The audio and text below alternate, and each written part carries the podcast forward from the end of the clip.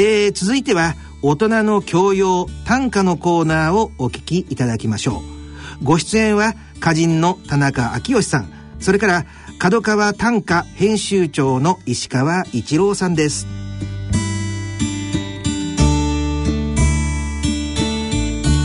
ご機嫌いかがでしょうか？田中昭義です。ご機嫌いかがでしょうか？角川短歌編集長の石川一郎です今回は角川短歌8月号の紹介をしてまいりたいと思います。8月号いよいよもうという感じですけれども編集長、今回はどんな特集を組まれてますか？今回は保存版大特集と,、えー、と銘打ちまして、はい。えー、川野優子さんの大特集をなるほど。はい。川野優子さんというともう、えっ、ー、と、ご主人も歌人で、はい、お子さんも歌人でという、もう短歌一家の方ですし、で、乳がんで亡くなった、その家族の物語が、えー、テレビドラマにもなったりという、はい。ことで花壇以外の方々にも注目されている女優歌人かなと思うんですけれども、はい、今回の特集ではその川野優子さんの魅力をどんなふうにえー、紹介されたんでしょうか？はい。えっと2010年に亡くなられて没後5年に今年になりますけども。はい。えっと今田中さんもおっしゃったように、はい、いろんなドラマになったりとか、えー、えっと、その背景というかね家族の物語が、えーと、結構ちょっとこれまで注目されていて、はい、えーと、すさまじい闘病生活とか、えー、そういうのを含めた。あと家族の絆、はい、えー、息子さんの支えとか、まあ、そういったところがこうより多くの人に訴える要素があってドラマとかされて、はい、ドラマ化されたりとかしてきたんですけども、はい、改めてちょっと僕5年経った今あの全歌集を、はい、歌の魅力をなるほど。一周一周、はい。えー、特にこの習字とか、まあ、レトリック、えー、そういうところに、えー、こだわって、はい。えー、全15歌集を足されているんですけども、はい、一周一周、えー、紐解いていこうというそういうような企画でございます。はい、なかなかあの短歌集というのはこう一つの本の部数がたくさん出るわけではないので、ええ、あのこうやってまとめて読むことができるっていうのはものすごく貴重な永久保存版になるんじゃないかなとも思うんですけれども、そうですね。はい。まだ彼女は全歌集は出てないですし、えっとまあ一冊一冊を手に入れて読むしかないと思うんですけど、はい。まあ結構多くの人が大体の歌詞を持っている。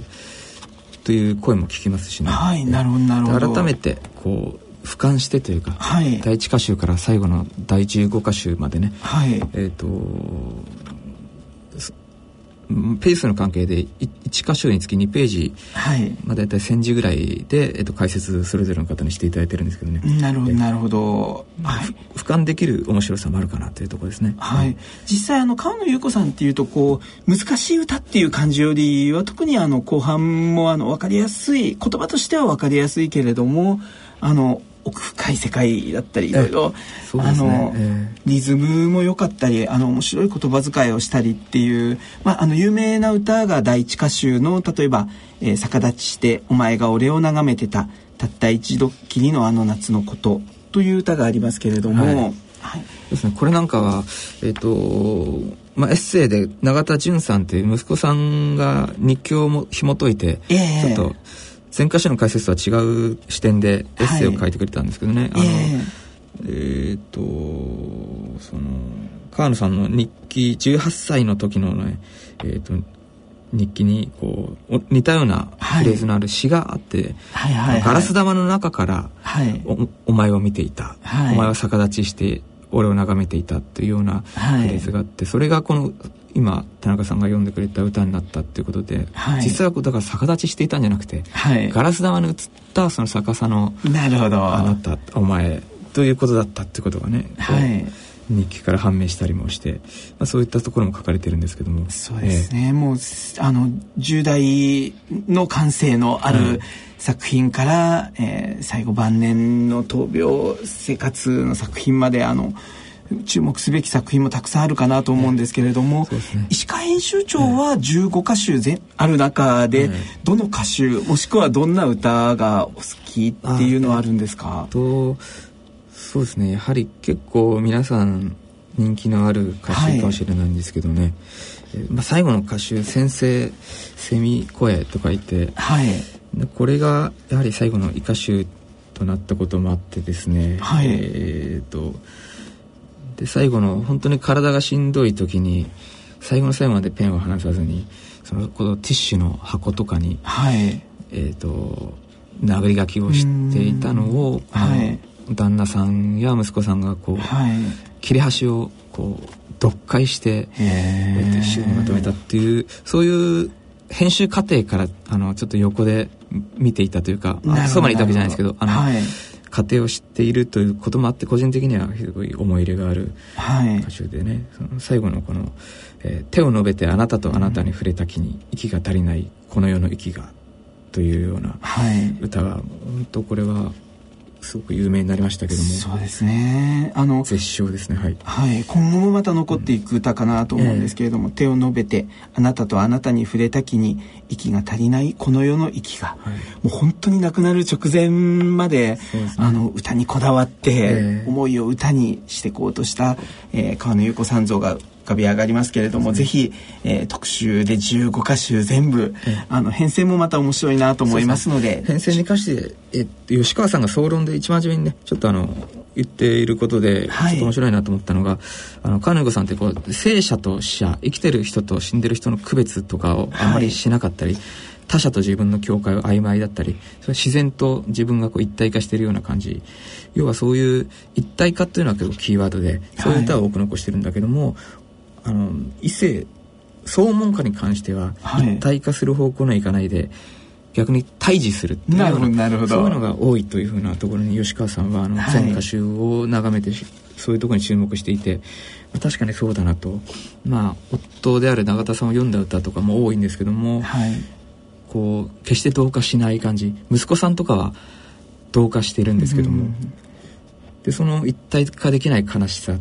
そういうのもこう歌われていてそこがすごい面白いところだなと思いましたね。はい、かりました。そしてこの、えー、2015年8月号には特別企画として「戦争の肉声」という、えー、インタビューページがあるんですけれども、はい、あの個人的にはこの岩田忠さん、ええ、まあ、短歌界の方々にとっては馬場明子さんのご主人というイメージも少なからずある方ですけれども、え、この岩田正さんがすごく壮絶なというかですね戦争の頃の体験っていうのを、えー、えー、語ってくれていて、えー、もうびっくりしながら読んだんですけれども、えー、はい、この企画はどういう思いで作られたんでしょうか？そうですね。えっとまあ終戦ああの岩田さんはね終戦って言わないで敗戦って言うはい、言うみたいなねこだわりがあるみたいなんですけどね、はい。まあ、その月8月の月に、まあ、戦争に関して、まあ、やっぱり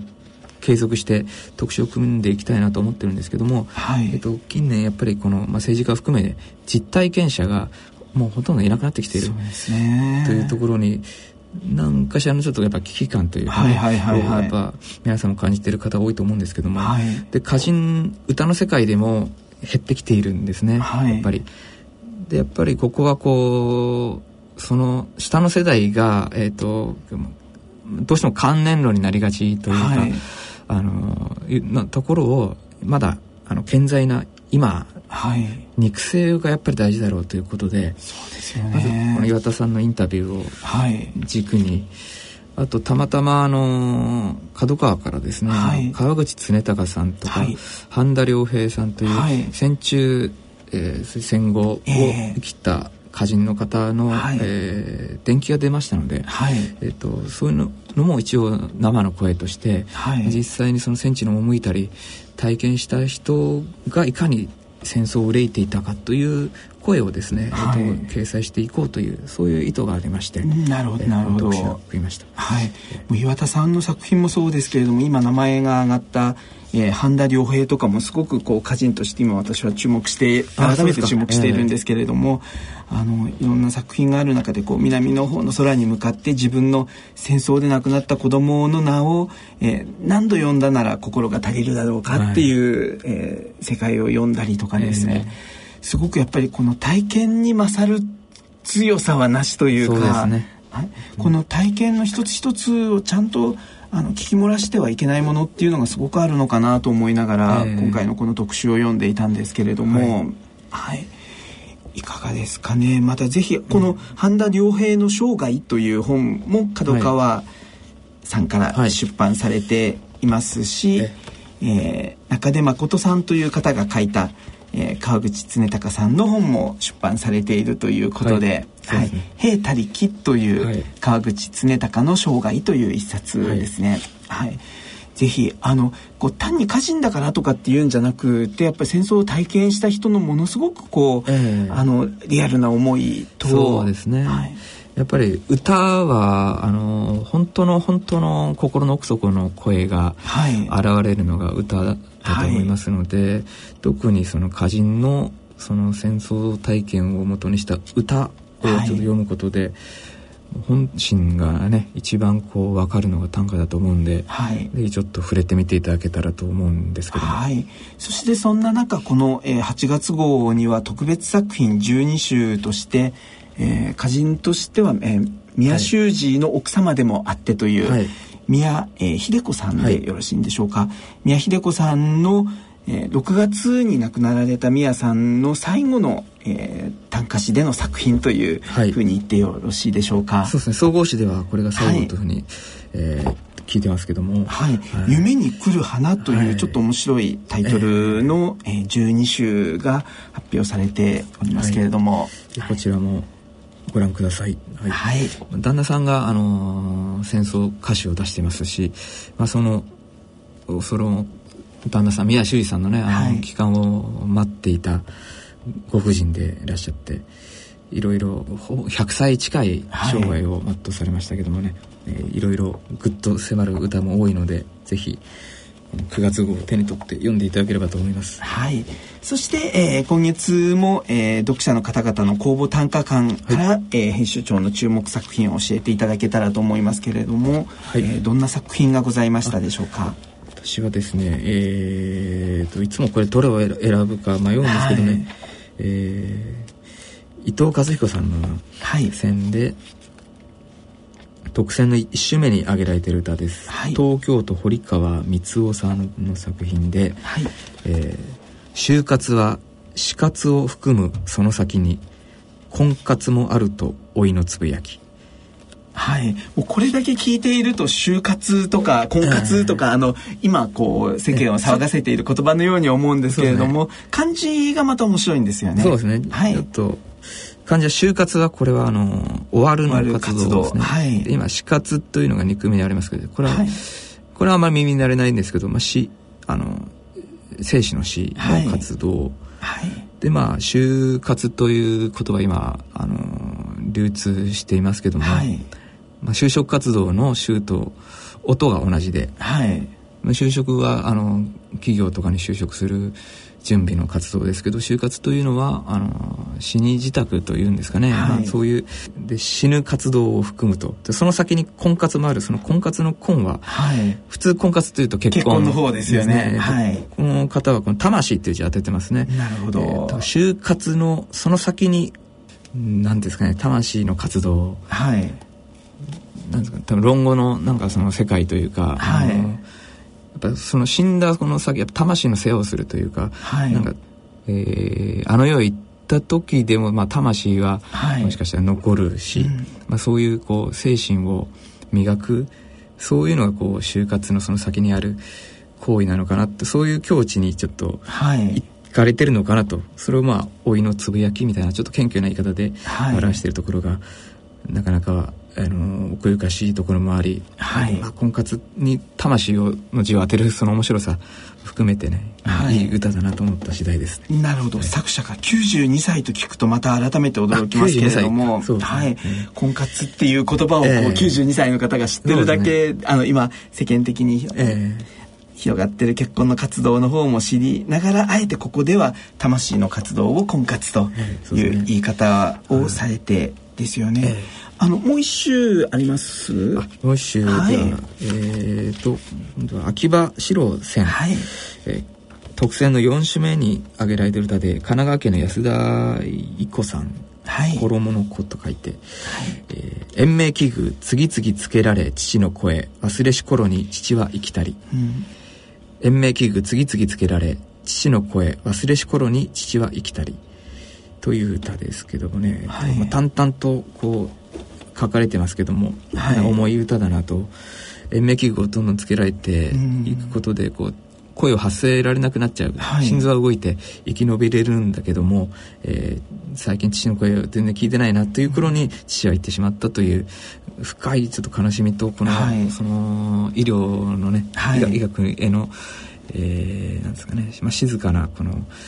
まあ、避難してるわけでは全然もちろんなくてね、はい、どうしようもないんですけども。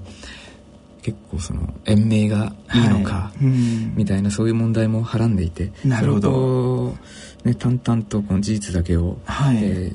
ー、述べてるところがえーと、いい歌だなと思いました、はい、あの声の歌でいうとですね、えー、今回のこの総力特集というか、えー、大特集が組まれている川野優子さんも、はい、亡き人の声をなぜこんなにも覚えているんだろうか、えー、よ呼ばれればすぐにあの振り向くことができるほどにっていう川野さんのこう声をテーマにした短歌があの今、えー、ふと思い出したんですけれども、はい。はい、すごくやっぱりこう当たり前に生きて言葉を交わせている時には、うん、あの当たり前に対話できてい。た人のこう声が遠ざかっていくことの寂しさだったりあるいは亡くなってからも声を近くに感じるまた不思議さだったりとかですね、ね、はい、うん、すごくこう人のつながりの中でまた声というトーンは一つ面白いものなのかなとも思いながら今この歌聞いておりました。はい、はい、そして、えー、次号は、えーとどんな特集をお考えでいらっしゃいますか？えっ、ー、と次号はですね、はい、えー、私の特集なんですけども、はい、私の特集っていうと歯科編集長の特集のようにという、ね、はい、思われる方もいるとそうではなくてそういうなおこがましいことはできなくてですね、はい、えっと、この今あのなんですかね。特に若い人の間でもそうなんですけど、はい、こうキャラ立てをして歌を作ったりとか。なるほどなるほど。昔あのそもそもね短歌はこう、はい、作者イコールその歌の主体っていうのがまあ当たり前の究極の一人称の文芸だったんですけども、はい、最近はこの第三者的にこう、作中主体を立ててみたいなそういういろんなそういう、まあ、前衛短歌の頃もそういういろんな実験が繰り返されて今に至ってるんですけども、はい、改めてそういう、うん果たしてそれがいいいいのかといい悪いの問題でもないんですけどもね、はい、私を歌うっていうのはどういうことなのかこれまで短歌が一人称であり続けた理由みたいなところにもちょっと遡って食い込んでいこうというような特集を組みます。はいわかりました。そして、えー、今何かお知らせ等はございますでしょうか？はい、えっと、まあ、先月から、えっと、お伝えしていますが、角川全国短歌大賞の作品募集が、えっと、8月31日で、えー、最終締め切りになりますので、はい、まだ、えー、と20日ぐらいありますので、はい、えー、まだご応募されてない方はぜひ、対象10万円を狙ってですね、はい、応募していただければと思います。はい、角川短歌の、えー、8月号を見るとちょうど巻末のところにカラーページで、応募用紙もついてますので、はい、第7回角川全国短歌大賞ということで佐々木幸綱馬場明子永田和弘という現代の、まあ、トップランナーの方々が最終的には選者をされてということで、はい、今回のお題が楽しい音楽の楽であり楽しいという字になっております、はい、なかなかこれをどう捉えて作品にしていくのかっていうのはもう感性の見せ所でもあると思いますので。はい、楽楽の文字さえ入ってればどう読む読んでも結構ですしね。はい、はいえー、自由題の方の対象もありますしこちらの「えー、学楽」という文字の、えー、題詠の方の対象もありますので、はい、えー、もしよかったらぜひ、えー、紙面を購入して応募用紙を手に入れて、はい、えー、作品をエントリーしてみていただけたらと思います。お願いいたします。はい、それでは、えー、来月のこの時間までさようなら。さようなら。